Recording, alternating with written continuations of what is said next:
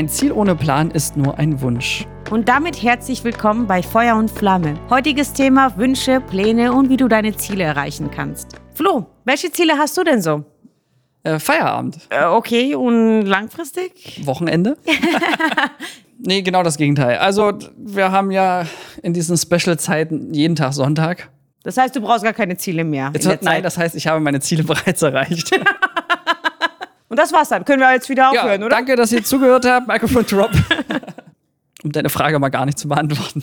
Wie visualisierst du denn deine Ziele? Als allererstes, finde ich, sollte man die Ziele definieren. Visualisieren, visualisieren kommt ja erst danach, nachdem man genau weiß, was man will. Und die Ziele sollten natürlich wirklich authentisch sein und ehrlich. Das Wichtigste wäre meiner Meinung nach, dass man sich Ziele aussucht, die ein wichtig sind und nicht, was man meint, was man tun müsste oder... Du meinst, damit es Mutti gefällt, oder? Also die Ziele sollten wirklich von Herzen kommen und wie man die Wünsche in Ziele umwandelt durch einen Plan. Und wie visualisierst du das denn jetzt? Ich bring, bring die Frage jetzt wieder zurück. Wir spielen quasi Ping-Pong. Ich schmeiß die ich Frage, ohne diese zu beantworten, jetzt wieder zurück. Das wird ja heute eine geile Folge. Also zum Frage- und Frageblock heute. Wenn man die Wünsche definiert hat, bin ich ein Riesenfreund von Visualisierung. Liegt aber auch daran, dass ich ein extrem visueller Typ bin. Und manche lernen ja mehr durchs Hören, manche mehr durchs Schreiben. Fakt ist aber trotzdem, man sagt ja auch nicht ohne Grund aus den Augen, aus dem Sinn. Das heißt, wenn du Ziele definierst, aber du begegnest diesen Zielen nirgendwo, dann wirst du sie wahrscheinlich auch weniger erreichen. Und das ist Fakt. Und deswegen habe ich gerade eine riesen Zielwand. Also ich habe so eine Liste, die besitze ich seit meinem vierzehnten Lebensjahr. Da stehen ganz viele Dinge drauf. Und dies ist wirklich einfach runtergehackt, rausgedruckt, an die Wand gehangen, so eingerahmt. Und dann so präsent an meinem Arbeitsplatz. Damals halt noch Kinderzimmer, aber im Prinzip hat sich das nicht geändert. Das Kinderzimmer ist heute noch ein bisschen größer. Und dann siehst du es wirklich täglich und hast immer mal freie Minuten, wo du reinschaust. Und das ist auch ein absolut befriedigendes Gefühl, wenn dann was von der Liste von erledigt zu später habe ich dann die Liste erweitert um Erreichtes. Und das ist natürlich schon sehr geil, wenn du dann mit dem Stift so rüberschwingst und dann nach zwei Jahren auch mal die Liste neu ausdruckst. Jetzt bist du ja bei den Sachen, wie, wie man das präsent hält. Aber bei Visual- unter Visualisierung verstehe ich tatsächlich auch, dass man die Ziele fühlt. Und das heißt für mich... Was für mich richtiges Visualisieren also ist. Visualisierung. Ja, fühle es. Visualisierung heißt ja nicht nur vor die Augen halten, sondern spüren. Also ich. Aber dadurch spürst du es, glaube ich, mehr, oder? Gut, also für mich wäre es jetzt zum Beispiel, die Augen zu machen und wirklich sich in die Situation begeben. Wie ist das denn, wenn ich das erreicht habe? Wie fühle ich mich bei dir jetzt, wenn die Oscar übergeben wird? Wie du da stehst? zwanzig dreißig. Was du für eine Rede, ja, genau. Was du für eine Rede halten wirst. Und das bringt dich deinen Zielen... Das bringt dich deinen Zielen näher. Und ich glaube, das gehört zur Visualisierung, dieses immer wieder bewusst machen. Auf jeden Fall das Vorlesen. Ich hatte auch mal äh, irgendwo ähm, einen Tipp bekommen, die Ziele auch nicht nur im Board, sondern in so einen Mini-Schrift zu schreiben und in Portemonnaie reinzustecken. Und jedes Mal, wenn du irgendwo warten musst, die rauszuholen. Und was steht da so drin? Oh Gott, muss ich das verraten? Ja, bitte. Weltherrschaft? Nein, das, das steht nicht ja. wirklich da drin. Nein, natürlich nicht. Ich, ich dachte, wir haben dasselbe Portemonnaie. Ja gut, mein erstes größtes Ziel ist glücklich sein. Ich möchte mich immer am richtigen Ort zur richtigen Zeit mit den richtigen Menschen fühlen.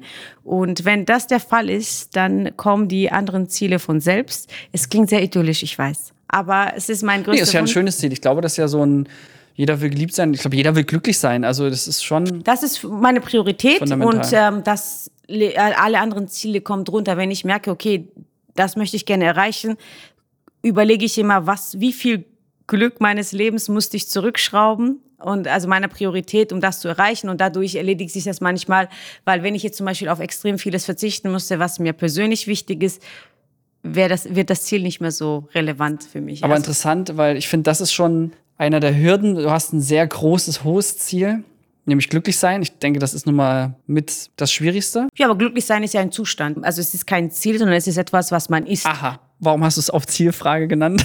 Äh, weil das Lebensziel ist für mich, also wirklich großes Lebensziel, dass ich sage, ich möchte so viele Momente wie möglich glücklich sein. Und wenn du die Ziel, äh, wenn du Ziele hast, die dich wirklich glücklich machen, dann kommt das ja auch von selber.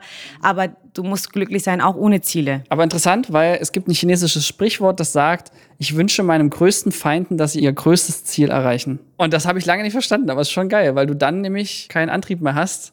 Ich kenne das ja selber. Ich habe ja tatsächlich vieles von meinen Zielen oft erreicht, was Fluch und Segen zugleich ist. Von Meisterschaften gesehen bis hin zu mit den Studios. Es gibt ja Gründe, warum ich sie dann verkauft habe. Gro- denk groß wäre auf jeden Fall bei Zielsetzung das Wichtigste, was mir gefehlt hat damals, weil... Wollte ich gerade sagen, das ist witzig, weil ich wollte es auch gerade sagen, wenn du jetzt so selbstverständlich sagst, ja, ich habe so oft schon meine großen Ziele erreicht, wie das chinesische Sprichwort, da dachte ich mir, hey, waren deine Ziele einfach nur viel zu klein oder... In, es kommt darauf an, aus welchem Blickwinkel, dass du sie für eine äh, achtzehn- oder sechzehnjährige Nora damals, die aus ärmlichen Verhältnissen kam und hier Migrantin war, waren die Ziele, die ich damals hatte, sehr groß für mich und sehr unerreichbar. Ähm, ich hätte auch nicht gedacht, dass ich sie dann so schnell erreichen werde, was...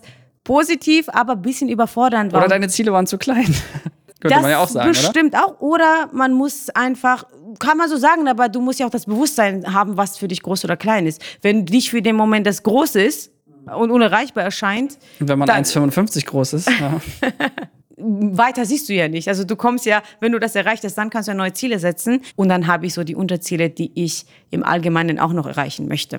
Genau, und diese Teilziele, darüber würde ich auch gerne sprechen, weil das ist so ein Fehler, den ich sehr oft gemacht habe, ein großes Ziel zu haben. Und Oscar, ja, ist, ist ein großes Ziel. Das Problem ist nur, du brauchst dafür bestimmt zweihundert Zwischenziele, um da hinzukommen. Ich meine, kann ich auch beurteilen, wenn es da mal geklappt hat. Aber Fakt ist, dass du wirklich dann viele Teilschritte brauchst, weil sonst sitzt du ein bisschen wie das Kaninchen vor der Schlange. Du weißt nicht, wo du anfangen sollst, es ist viel zu abstrakt, nicht greifbar und ich kann nun mal zum Beispiel gerade gar keinen Film einreichen bei den Oscars und das ist schon mal schwierig, wenn man das als Ziel hat. Und daher kann das nicht das erste Teilziel sein. Und was mir dann geholfen hat oder generell auch bei anderen Zielen, die ich bereits erreicht habe, sagen kann, ist, dass Teile, Teilziele, und da nutze ich auch super gerne übrigens so eine Microsoft To-Do nennt sich das, einfach so eine To-Do-App, wo du ganz kleinschrittig Teilziele erreichen kannst. Und das ist schon eine harte Befriedigung jedes Mal, wenn es wieder Bing macht und du wieder eins abhaken kannst und weißt und du siehst auch wie so ein Ladebalken, wie weit du da dem vorangegangen bist. Weil das war so eins der größten Fehler, die ich immer so Anfang zwanzig immer durchweg gemacht habe. Ja, also Lebensziele, Jahresziele, also zehn Jahre, fünf Jahre und dann diese in Tagesziele umzuwandeln. Das ist mit das Wichtigste und eben das unterscheidet, wie du schon am Anfang schön gesagt hast, eine Wunsch von einem Ziel, ähm, eben einen Plan zu haben, weil sonst bleibt es immer ein Wunsch. Also wir haben viele Wünsche, aber damit die Wünsche tatsächlich Realität wird, ähm, muss man das festlegen und vor allem terminieren. Also das heißt, sagen, okay, in zwei Jahren möchte ich den ersten Film drehen oder in fünf Jahren und das ist der erste Schritt von den zweihundert, die ich bis zum Oscar brauche. Manchmal sind es ja zwanzig oder dreißig Jahre, dass du dafür wirklich so lange gebrauchen kannst für ein Ziel. Dieses längerfristige in Tagesziele runterbrechen nach und nach. Also wie gesagt, Jahresziele. Das finde ich aber super schwierig. Also was bedeutet dann jetzt Oscar kriegen, um bei dem Beispiel zu bleiben, in Tagesziel? Ja, das musst du ja natürlich von hinten aufrollen. Also du kannst nicht sagen, von dreißig Jahresziel zu Tagesziel, dreißig Jahresziel, zehn Jahresziele runterbrechen. Was muss ich in den nächsten zehn Jahren erreichen, damit ich zu meinem dreißig Jahresziel komme? Was muss ich in den fünf Jahren, alle fünf Jahre erreichen, um mein zehn Jahresziel zu kommen? Was muss ich jedes Jahr erreichen? Für jedes Jahrziel dann jeden Monat und Woche und Tag. So, ja, ich Schritt merke, für Schritt. Ich merke schon, wir sollten uns mal einen Oscar-Gewinner einladen zum Expertentalk. Dann frage ich denen das einfach mal so direkt ab. Ehrlich gesagt, kenne ich sogar ein paar. Kriegen wir hin. Jetzt ist nur noch die Frage, wie strukturierst du deine Teilziele? Alles aufschreiben, alles, wie was machst du es analog, anfällt. Digital oder? Ich bin tatsächlich ein Fan von analog, was Ziele angeht, weil ich muss Sagt das... Sagt der Instagram-Star. Alles mache ich digital. Außer meine Gefühle, meine Wünsche, meine Ziele. Ich schreibe das gerne und ich muss sagen, es hat, wenn du schreibst, hat es eine andere Wirkung, weil du ganz andere Connection zu deinem Hirn hast und das ist tatsächlich auch bewiesen. Und bei Zielen ist es so, also ich kenne das bei Glaubenssätze. Es macht schon Sinn, wenn du neue Glaubenssätze einprägen möchtest, dass du das aufschreibst. Also ich kenne das auch so, zum Beispiel Glaubenssätze oder neue Mantras oder wie auch immer. Zum Beispiel, ich möchte friedlich leben, jetzt als Beispiel. Hm. Hab dir gleich mal was auf. Analog in meinem Notizbuch hier. Dass man ähm, anfängt, jeden Morgen diesen Satz, was man als neuen Glaubenssatz haben möchte, fünf bis zehnmal untereinander aufzuschreiben. Das ist genauso wie wenn du äh, Bilder anschaust, in Rom zu sein und wenn du in Rom bist. Oh, ja? Rom, ja. Weil du das so gerne magst, deshalb habe ich das äh, als Beispiel genannt. Aber das ist doch was anderes.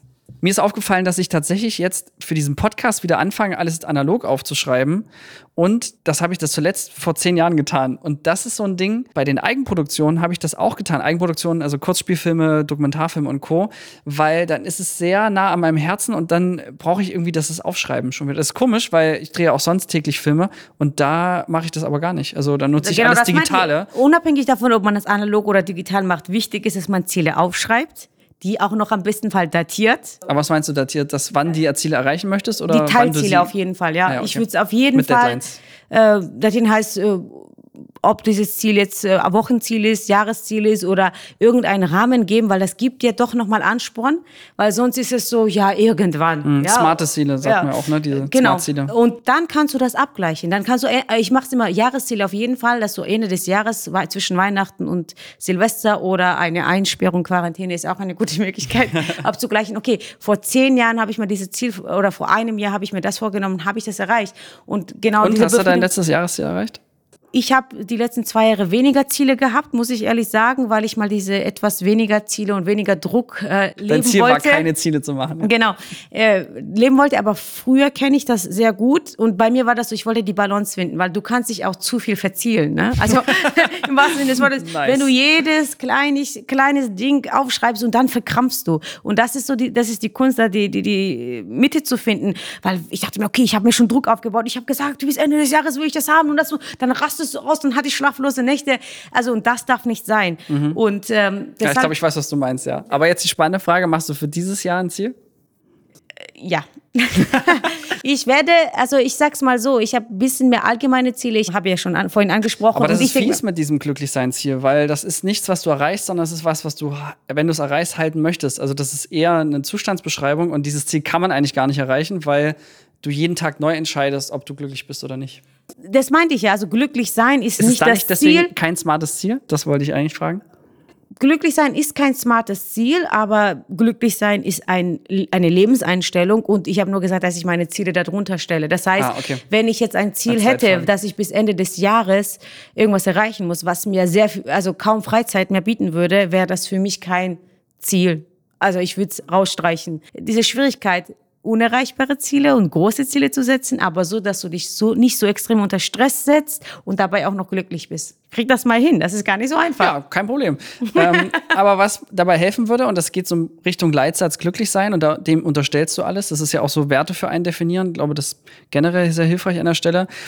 Das hat was mit Visualisierung aus meiner Sicht wieder zu tun. In deinem Fall wäre es, macht mich das glücklich, ist immer so die Frage dazu. Ich habe zum Beispiel jetzt ähm, nochmal im Film gesprochen, jetzt so eine, eine Riesenwand im Büro, wo ich von extrem vielen inspirierenden, großartigen Filmen die Screenshots, also die Filmstills mir gezogen habe. Und immer, wenn ich was sehe und finde, mache ich Screenshot und druck die dann aus, habe die auf der Wand und sehe die quasi täglich bei meiner Arbeit. Und dann umgebe ich mich quasi mit extrem inspirierenden, hochwertigen, geilen, Oscar-verdächtigen Filmen. Und plötzlich sehe ich quasi noch extrem hochwertige Bilder und dann wird meine eigene Einschätzung dazu, was ist wirklich gut und was ist Oscar-würdig, sage ich mal, das verändert sich und das Umfeld ist so entscheidend und ich denke, wenn du als Nichtraucher in einem Haushalt lebst, wo alle rauchen, ist ein schwieriges Umfeld für dein Ziel. Man sagt ja auch, du sollst dich mit Menschen umgeben, die eher Vorbilder sind für dich. Hm. Und du sagst deswegen hier? Danke, ich wollte kein Regisseur werden, aber ja, natürlich, du inspirierst mich, Flo, ich gebe es ja zu. Was ich vorhin eigentlich sagen wollte, ist, habe ich mal einen Satz gelesen, bis du mit dem Kopf durch die Wand gehst, überleg dir, was du auf der anderen Seite möchtest. Und das muss man immer, diese, jedes Ziel, was man aufschreibt, muss man genauso hinterfragen, wenn ich es erreicht habe. Warum will ich das? Das ist ganz wichtig. Will ich das für mein Ego oder will ich wirklich das für mich, weil es mich glücklich macht? Um das nochmal zu betonen. Oh, Heisenhower, da bringst du mich auf was. Das stimmt, weil ich vor zwei, drei Jahren erst erkannt habe, dass mein Ziel eigentlich nicht der Oscar ist, sondern einen Film zu produzieren, der sehr viele Leute so bewegt, dass sie einem einen Oscar geben möchten. Man muss wissen, Oscar ist nicht wie bei einer Berlinale, dass eine kleine Jury das auslotet, sondern das hat eher was vom Publikumspreis. Das sind zwei oder dreitausend Mitglieder der Academy of Motion Pictures. Deswegen heißen wir auch Sons of Motion Pictures. Ja, das ist schon ein Publikumspreis letztendlich. Ähm, warum oft die Oscar-Filme auch eher so die sind, die eher massentauglicher und eher die Filme übrigens, die als letztes rausgekommen sind und nicht am Anfang des Jahres, müsst ihr mal drauf achten, ist wirklich ganz oft ein Avatar kam erst sehr spät, hat weniger Preise gewonnen und so weiter. Was logisch ist, weil wenn dreitausend Leute gerade erst einen Film gesehen haben, den sie toll fanden, wirkt das für dich stärker nach als ein Film, den du vor einem halben Jahr gesehen hast. Das heißt, alle Filme werden erst im November, kommen erst im November raus? Das ist das oder? Problem, naja, aber deswegen kommen so viele gute Filme in dieser Zeit raus. Und da ist das die Konkurrenz im Kino aber schwieriger. Und deswegen kannst du nicht automatisch deinen Film im Herbst raushauen, sondern weil dann hast du viel Konkurrenz. Weißt du, was ich mir gedacht habe? Ich dachte, die Filme kommen in Her- Richtung Herbst, weil die meisten Leute dann eher im Indoor sind. Das stimmt, aber hast du im Februar ja auch. Es liegt daran, dass ich nicht so viel in Kino gehe. Also das seit ich dich kenne jetzt auf jeden Fall ein bisschen öfters, aber ich bin ja nicht so Zu der Recht. Kinogänger. Ja, ist haben jetzt eh geschlossen, kannst du jetzt auch gar nicht mehr, ne? Von daher. Ja, letzten Endes, um das nochmal kurz äh, zu verdeutlichen, Ziele aufschreiben, hinterfragen, warum man sie möchte und ob man sie wirklich möchte, und dann geht's weiter. Also mir ist zum Beispiel auch klar, ich möchte gar nicht, dass man mich kennt, sondern ich möchte, dass man meine Filme kennt. Das finde ich viel wichtiger. Also aber genau, das ist ja dieser Punkt, wo ich meinte, wirklich hinterfragen, warum will ich das? Und dann ist die Motivation, weil du das mit Emotionen vergleichst und nicht, ich muss das machen, um meine Eltern glücklich zu machen oder meinen Partner, oder um eine Million auf dem Konto zu haben, ja, was genau. Ja auch. Und das ist dann halt so, du musst wirklich hinterfragen und dann erreichst du das auch, weil es ja deine Emotion, weil dich bewegt, weil du sagst, okay, das ist meine Lebensvorstellung, Menschen mit meinem Film zu bewegen, ist viel krassere intrinsische Motivation, wo du sagst, wow, ja, das mache ich, da habe ich Bock drauf. Ich hatte mal ein Screening, da war das in einem Zugwaggon und du saßt dem Publikum gegenüber, das war eine Leinwand, die wurde von beiden Seiten projiziert und ich, als mein Film lief, konnte ich die ganze Zeit nicht auf den Film gucken, sondern ich hatte das Publikum vor Augen und wenn dann Leute anfangen, an den richtigen Stellen zu lachen und dann auch noch weinen und das, das, das ist einer, wirklich, das war einer der krassesten Momente für mich als Regisseur, weil ich weiß, dafür mache ich es. Das ist wie ein Koch. Ja, du kochst und freust dich dann, wenn es deinen Gästen schmeckt. Das hat mich so sehr motiviert, dann auch so viel Leid auch aufzunehmen, weil Film machen, es klingt alles super geil am Set, aber der Weg bis zum Set muss einfach fünfzig Prozent deiner Zeit nur damit verdaddeln und vierzig Prozent bist du dann nur im, in der Post und hast eigentlich nur die kleinen zehn Prozent sind am geilen Set. Du musst jeden einzelnen Schritt lieben, auch wenn es hart ist, auch wenn es Kaltakquise bedeutet oder Türklinken putzen oder was auch immer. Wenn du dieses große Ziel hast, werden dir diese kleinen Kleine Sachen nicht schwer fallen.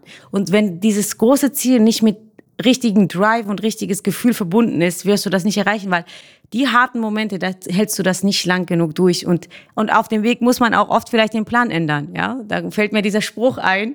Ja, wenn der Plan nicht funktioniert, dann ändere den Plan, aber nicht das Ziel. Ja. Und Amen, Schwester.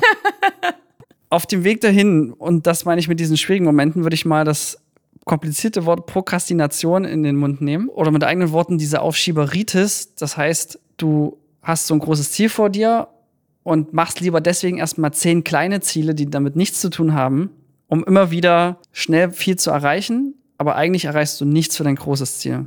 Das hat wahrscheinlich was damit äh, in Verbindung, dass man dieses Abhacken so gerne mag. Und die großen Ziele sind natürlich noch mal ein bisschen das, aufwendiger. Das ist eine echte Sucht, absolut. Immer dieses Bing dieser Software. Das hat irgendwie so einen Hund konditioniert und hat nur einen einzigen Vorteil. Man schafft ziemlich viele Dinge. Der große Nachteil ist nur nicht das, was einem wichtig ist. Ich habe dazu, zu Aufschieberitis gibt es ja auch verschiedene Theorien. Ähm, und viele sagen ja, dass es eben eher, das, äh, eher die Angst ist, die großen Ziele zu erreichen, weil man danach keine Ziele hätte. Und viele Menschen schieben die Dinge auf, weil sie Angst davor haben, ihre Größe zu zeigen. Das ist ein psychologisch sehr tiefgründiges Thema, womit ich mich auch beschäftigt habe. Und ich würde es dir auch empfehlen und unseren Zuhörern auch, da mal doch noch mal reinschauen oder vielleicht finden wir einen Experten, der sich mit Aufschieberitis beschäftigt. Und das ist oh, Widerspruch also, in sich selbst. Das stimmt, deswegen kann ich mir das im Leben nicht vorstellen. Ich habe also eine eigene Antwort, nämlich, dass die Angst, das Ziel nicht zu erreichen, und ich hätte, glaube ich, eher Angst vorm Versagen. Also das heißt, du machst einen Film, dann finden sie alle scheiße, dann guckt's keiner, dann gewinnst du noch nicht mal mehr hier, weiß ich nicht, in Oberhausen irgendwie eine, eine lobende könnte, Erwähnung. Oder äh, so. Aus welchem Grund der Angst ist, also wenn du das fertigstellst, dann haben wir dein Problem rausgefunden, Flo. Ja, ist aber übrigens das Gegenteil von dem, was du gerade gesagt hast. Aber es... Es stimmt bei vielen. Einfach zum Nachdenken. In den Raum gestellt. Ihr könnt ja eure Ziele nochmal und eure Ängste hinterfragen. Ja, war spannend. Also habe ich noch nie gehört und ja, finde ich sehr interessant. Ja, und das kommt vielleicht diesen chinesischen Sprichwort wieder gleich. Wenn das nämlich dann erledigt hast, was machst du dann? By the way, Alfred Hitchcock, der geile Typ, der hat mit achtzig erst für sein Lebenswerk einen Oscar gewonnen, hat zwei Wochen später seine Filmfirma zugemacht und zwei Wochen später ist er gestorben. Mit achtzig. Was wow. Für ein geiler Typ, oder? Hashtag Timing, Alter. Wie nice war das denn? Ja, immerhin hat das ja irgendwann erreicht, noch lebend. Ja. Weil viele kriegen ja noch Auszeichnungen, wenn sie gestorben sind. Und das, sind, das tut mir wirklich leid, ja? Das stimmt. Und noch ein letzter Fun-Fact. Alfred Hitchcock hat seine Filme immer Anfang des Jahres rausgehauen. Deswegen hat er auch erst mit achtzig für Lebenswerk seinen Oscar gewonnen und für nichts anderes. Weil... Vielleicht, weil er sie immer zu früh rausgehauen hat, die Dinger. Ich weiß nicht, wer dieser Typ ist, aber wenigstens Nora, noch lebend empfangen. Alfred Hitchcock, die Vögel, der hat einfach alle, der hat, die Horror, der hat das Horrorfilm-Genre quasi erfunden, der Typ. Das ist wahrscheinlich, Suspense, weil ich nie Horrorfilm so gucke. Oh Gott, ja, okay.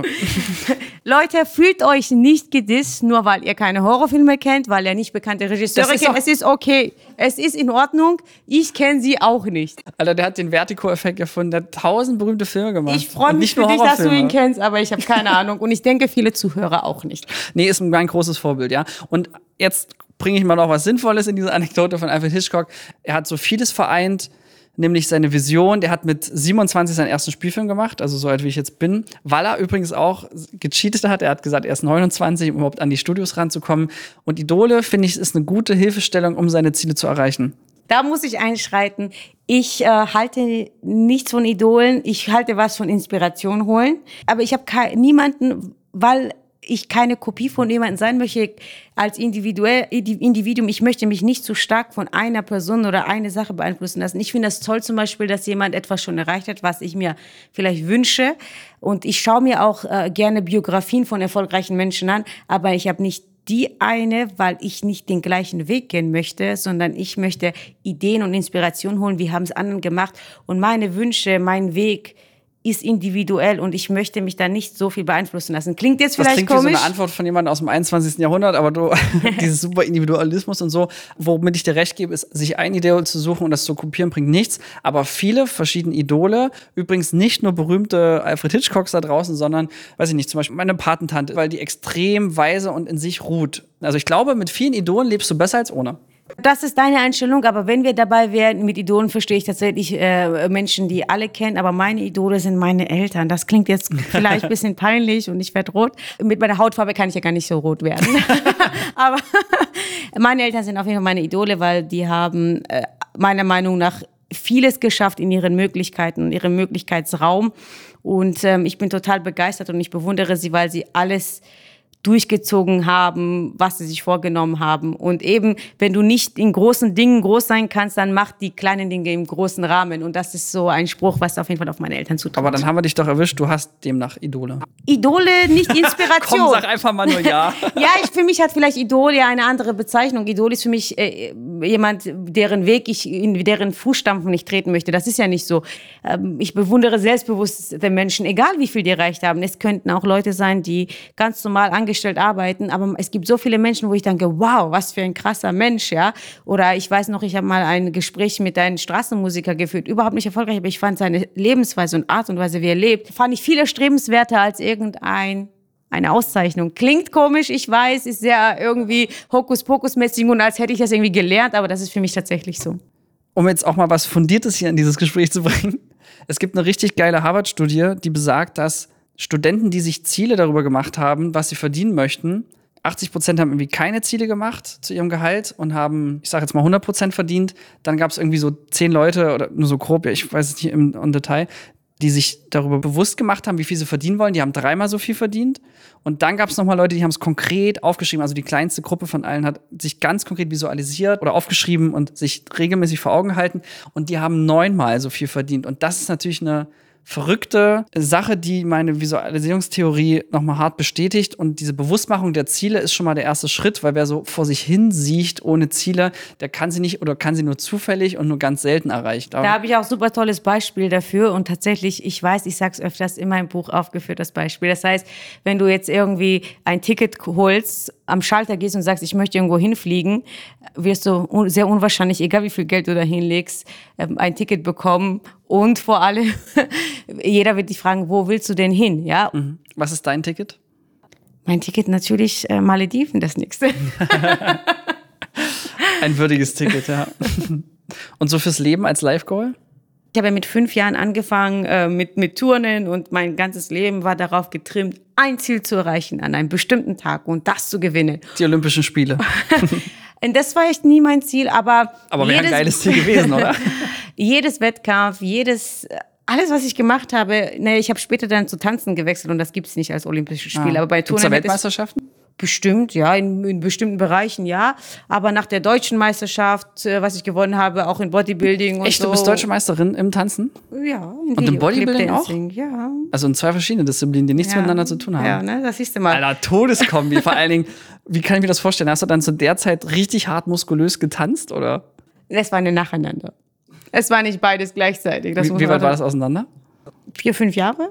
Mhm. Was war jetzt erst? Erst tanzen oder tanzen, erst? Ja. Und dann habe ich jetzt zu so Fitness und Bodybuilding gewechselt. Und ich habe ja dann irgendwann ja gemerkt, dass ich äh, zu zielgetrimmt bin. Und das ist nicht Lebenseinstellung. Also von Ziel zu Ziel zu hüpfen, macht nicht glücklich. Aber ein Leben ohne Ziele ist auch nichts. Ja, spannend. Also vor allen Dingen auch zu hören, dass es zu viele Ziele geben kann, weil ich hatte schon als Motivation für dieses heutige Thema dazu bewusst zu machen, weil ich das jetzt auch öfter mal auch auf so Fuck-Up-Nights gehört habe, hier so, wo Unternehmer erzählen, dass sie gescheitert haben und dann so diese Tipps geben, ja, ist es so die deutsche Mentalität, sich so Ziele zu machen und lebt einfach nur vor sich hin. Das war der einzige Moment, wo ich zum ersten Mal im Publikum laut Buh geschrien habe, weil ich dachte, Alter, hackt's. Du Hater. Ich Hater, yes, weil das waren tausend Leute, die dazugehört haben und ich dachte mir, Alter, das hat er nicht gesagt, ne? Habt ihr das auch gehört? Habe ich gleich mal eine Frage gestellt, ob er mit diesem Mindset schon mal Erfolg hatte. Und dann hat er nur gelacht und gesagt, ja, nee, noch nicht. Man muss auch dazu sagen, nach, bei jedem Ziel, egal wie gut dein Plan ist, wirst du scheitern. Das muss man sich auf jeden Fall bewusst machen, weil dann ist man nie, wird man nicht so außer Gefecht sein, wenn man weiß, es werden Momente ge- geben, wo du auch scheitern wirst, wo du so tief auf die Fresse fallen wirst, dass du wahrscheinlich nicht mal mehr aufstehen möchtest. Aber da entscheidet sich, ob du weitermachst und ob du deine Ziele erreichst. Weil ich sage immer, bis du nicht richtig ordentlich hart runtergefallen bist auf dem Weg zu deinem Ziel, ist es auch sehr unwahrscheinlich, dass du das erreichst. Weil dann bist du sehr weit davon entfernt. Weil meistens passiert es genau kurz davor, kurz vor deinem Ziel wird es am härtesten. Das ist nochmal hässlich, ja. Ja gut, ich habe vierzig Jugendwein gedreht. Ich bin ready for the future. Prioritäten hast du gerade angesprochen. Das ist ja auch nochmal so ein Thema, weil ich kenne auch viele erfolgreiche Unternehmer, das sind die Leute, wo die Bank anrufen und sagen, tut mir leid, ihr Konto ist schon wieder voll, was machen wir jetzt? Und die haben Prioritäten hart auf Karriere gesetzt und Co. Und die sind aber teilweise richtig am Arsch. Also die haben keine große Lebensfreude im Privatbereich zum Beispiel. Und das finde ich auch so, ich würde es fast Inselbegabung nennen. Es geht nicht um die hohen Ziele, sondern es geht darum, die richtigen Ziele und mit sich stimmige Ziele in allen Lebensbereichen zu setzen. Das ist ja die eigentlich Balance nur, zu finden, meinst du? Ja, es ist ja eigentlich ja nur, wenn man sich nur auf Beruf konzentriert. Mhm. Ist ja was klar. War denn die kleine Frage, ob du beim letzten Podcast zugehört hast? Was waren denn die anderen Lebensbereiche? Ich habe meine Lebensbereiche anders definiert als deine. Ich sage ja persönlich, also das heißt, wenn du alles erreicht hast und äh, ungesund dich ernährt hast und mit fünfzig schon Herzinfarkt kriegst, ist natürlich auch nicht in der Sache, also ein selbst. Und was waren meine Lebensbereiche? Das weiß ich doch nicht mehr. Muss Nora, ich auch mal reinhören. Ich habe meine eigenen Lebensbereiche, ich bestehe auf meine eigenen Leben, fünf Lebensbereiche, die ich habe. Und wer das nicht kennt, hört wieder in Folge zwei war das, glaube ich. Also in allen Lebensbereichen, Beziehungen, äh, persönliche Gesundheit, persönliches Mindset, sowie Karriere, Finanzen, man muss ja ausgeglichen sein, ja, und danach sollte man schon streben und nicht in einen Lebensbereich extrem nach vorne und alles andere vergessen. Ich habe ein schönes Sinnbild für alle Lebensbereiche und ich vergleiche das gerne mit einem Tisch. Du hast vier Beine, gut, in unserem Fall sind es fünf Beine für die fünf Lebensbereiche, und wenn ein Bein zu kurz ist, egal auf welcher Seite, ist der Tisch nicht zu gebrauchen. Der Tisch ist nur so gut wie das schwächste Glied in der Kette. Oder in dem Fall wie das kürzeste Bein. Und das finde ich sehr, sehr mahnend, weil es ist natürlich einfach, gerade wenn man Berufsanfänger ist, sich die Karriere ganz oben hinzuschreiben. Oder es gibt ja andere Paare, die so, mein Schatz ist alles, will sie heiraten, dann ist alles safe und so. Das macht, glaube ich, wirklich nur mittelfristig happy. Und da gleichmäßig zu wachsen, ist, glaube ich, ziemlich eine hohe Kunst. Weil es ist schwierig, alles gleichzeitig zu handeln, also Finanzen, Gesundheit, Karriere. Ja, man muss da wahrscheinlich nacheinander rangehen, aber man darf nichts vernachlässigen, weil dann sonst würde ich es eher Inselbegabung nennen, also dass du nur dich auf eine Sache konzentrierst. Es ist keine Inselbegabung, wenn du dein Leben nicht im Griff hast. Aber ich weiß es noch von Hören und Sagen von anderen, oder ich habe ja auch vieles gelesen darüber, was die meisten Menschen kurz vorm Sterben bereuen, und das ist eben Ausgeglichenheit und für alles sich genügend Zeit genommen zu haben und besonders für die Menschen und nicht nur an Karriere zu denken. Hm. Ne, wollte ich auch gerade sagen, am Sterbebett wird es einem dann spätestens bewusst. Deshalb machen wir uns jetzt schon Gedanken und deshalb wird jeder Zuhörer jetzt natürlich auch, falls die das noch nicht gemacht haben, auch in anderen Lebensbereichen mal reinschauen und nicht nur in der Karriere. Ich glaube, da hilft auch Aufschreiben. Das, was du gerade mit dem Sterbebett gesagt hast, ist dieser Satz, der mir sehr stark in der Prägung hilft und auch in der Orientierung. Ich glaube, das ist so mein Äquivalent zu deinem Glücklichsein. In meinem Fall ist es Memento Mori, also das lateinische Wort für halt in Erinnerung, dass du sterblich bist. Weil wenn du danach Entscheidungen triffst, bereue ich es am Ende oder nicht, und ich weiß, ich werde hier nicht ewig sein und ich weiß auch nicht, wann ich hier weggehen muss, dann triffst du nochmal ganz radikaler, bewusster Entscheidungen und schiebst es eben nicht auf die lange Bank. Also meine Antwort auf Prokrastination ist Memento Mori. Das auf jeden Fall. Ich finde, bei Ziele setzen sollte man sich immer bewusst machen, dass das Leben vergänglich ist. Und ich kenne auch einen Trick, was ich auch selbst angewandt habe. Ich mache diese Zielesetzung und nochmal neu drüber nachdenken, immer aus anderer Perspektive. Die beste bis jetzt, die ich gemacht habe, ist, wie möchtest du, dass andere bei deiner Beerdigung über dich äh, reden oder was die dann über dich sagen oder wie sie dich in der Erinnerung halten wollen, ob, mit, äh, ob Kollegen, ob, ob äh, Freunde, ob Familie oder wer soll dann äh, da sein, ob du Kinder haben wirst oder nicht. Und da fand ich mir das, ich habe erstmal äh, geweint nach, mit der Vorstellung, also wenn du dich wirklich reinsteigerst, ist es wirklich sehr, sehr emotional, finde ich. Kommt guter auf deine Guide. Beerdigung an. Nein. Ist guter Guide zu sagen, okay, ich möchte auch dieses Beispiel schon, wie viele enge Freunde möchte ich haben, die da sein sollen. Das hat mir sehr vieles klar gemacht im Leben für mich. Aber ich glaube, das macht kaum einer. Also ich, das es, weil in, es in, weh tut, weil mhm. es in, in, sich eigene Beerdigung vorzustellen, ist natürlich erstmal so, wow, muss ich das tun? Aber glaubt mir, ihr werdet viel motivierter sein. Apropos Tod, Nora, wir sind... Am Ende? Genau. Herzlichen Glückwunsch, Flo, du hast es was, geschafft. Hab ich was gewonnen? Ähm, noch kein Oscar, aber... aber dein Feierabend ist da. Nice, ja stimmt. Okay, in dem Sinne, Mikrofon, Drop.